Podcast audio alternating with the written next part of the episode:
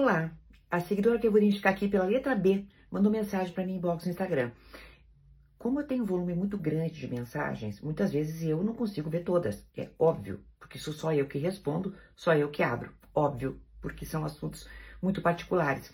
Então, o que aconteceu foi que eu abri essa mensagem da seguidora, mas havia chegado uma mensagem um mês antes. Então, é interessante porque dá para a gente ter um complemento até da história dela. Ela explicou de dois jeitos diferentes, mas a história é a mesma. Então, vamos à primeira mensagem que ela mandou, tá? Estou num relacionamento há seis meses, apesar de parecer pouco tempo, tudo aconteceu muito rápido e intenso. Terminei um relacionamento de cinco anos para ficar com ele, já me traiu várias vezes. Na última traição que terminei, isso com seis meses, tá? Acabei descobrindo que estava grávida, tive que voltar ao namoro. Um mês depois tive um aborto espontâneo. Estava decidida a sair do relacionamento, já que não temos mais nenhum vínculo, porém me sinto dependente emocional dele, não confio, mas não consigo separar. Já tivemos brigas sérias em que ele me chamou de vagabundo, vagabunda, otária, entre outros nomes.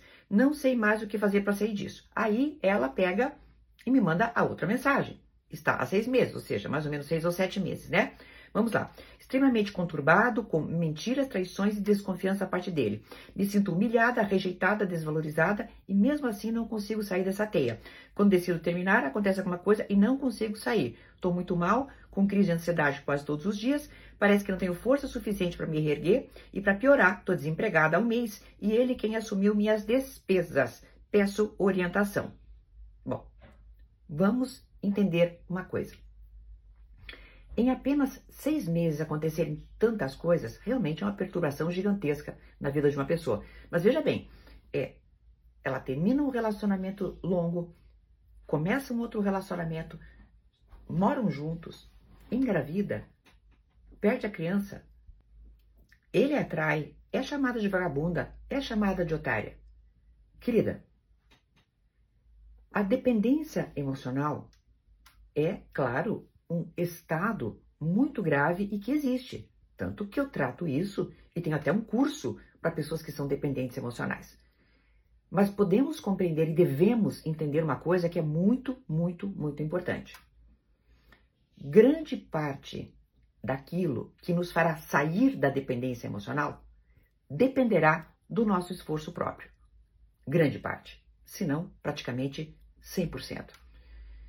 Querida, você agora coloca um, né, um adendo.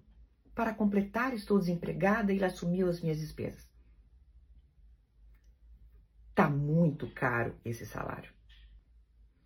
E além do salário estar muito caro, porque vamos combinar, veja a, o, o, nível de humilhação e, e de, e, e de situações de agressividade verbal a qual você é sujeitada e as traições.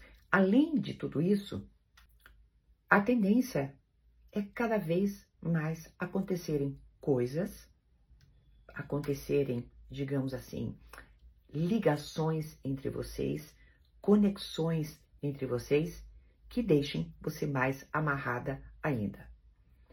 A melhor dupla que eu conheço é o narcisista com a dependente emocional. Por que, que eu digo que é a melhor dupla? Porque colam, né? Obviamente, todas as manifestações desse seu namoradinho são narcísicas, evidentemente, certo? É, não cumpre acordos, trai, desconstitui, desqualifica, xinga, humilha. Então, todas atitudes narcísicas. Você, combinando na outra ponta, o que que faz? Aceita todas essas coisas. Querida, dependência emocional é dificílima, eu sei, é um processo, eu sei, mas não é possível que nós, por nossa própria escolha, estejamos na pior situação em que já estivemos na nossa vida. Vou repetir.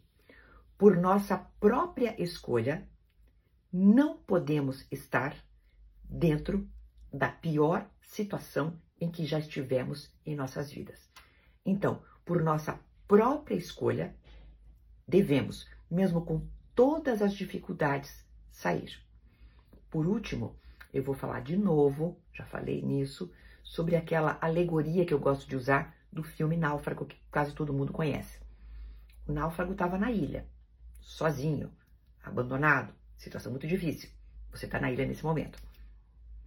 Ele fica olhando, meu Deus, eu preciso sair, porque ninguém vem me buscar. Mas as ondas só quebram para dentro. Meu Deus, como é que eu vou fazer para sair? Ai, ai, ai, as ondas só quebram para dentro. É o que você está fazendo agora, não consigo sair. Mas ele começa a reparar que tem um movimento de marés, etc., em que tem uma escapatória. O que, que ele faz? Coloca na jangada um monte de coisa, tal, coco, tal, vai lá com Wilson. Quando entra na arrebentação, perde um monte de coisa. Nossa senhora, quase se afoga, perde o Wilson, perde coco. Mas ele passa. E chega um momento que ele olha para a ilha e a ilha está distante. E ele já passou a arrebentação. Sair de uma relação abusiva é exatamente isso. Uma arrebentação gigantesca, em que você vai perder muita coisa. Mas aguenta firme, que depois você olha a ilha com distanciamento e não volta nunca mais para lá. Até uma próxima!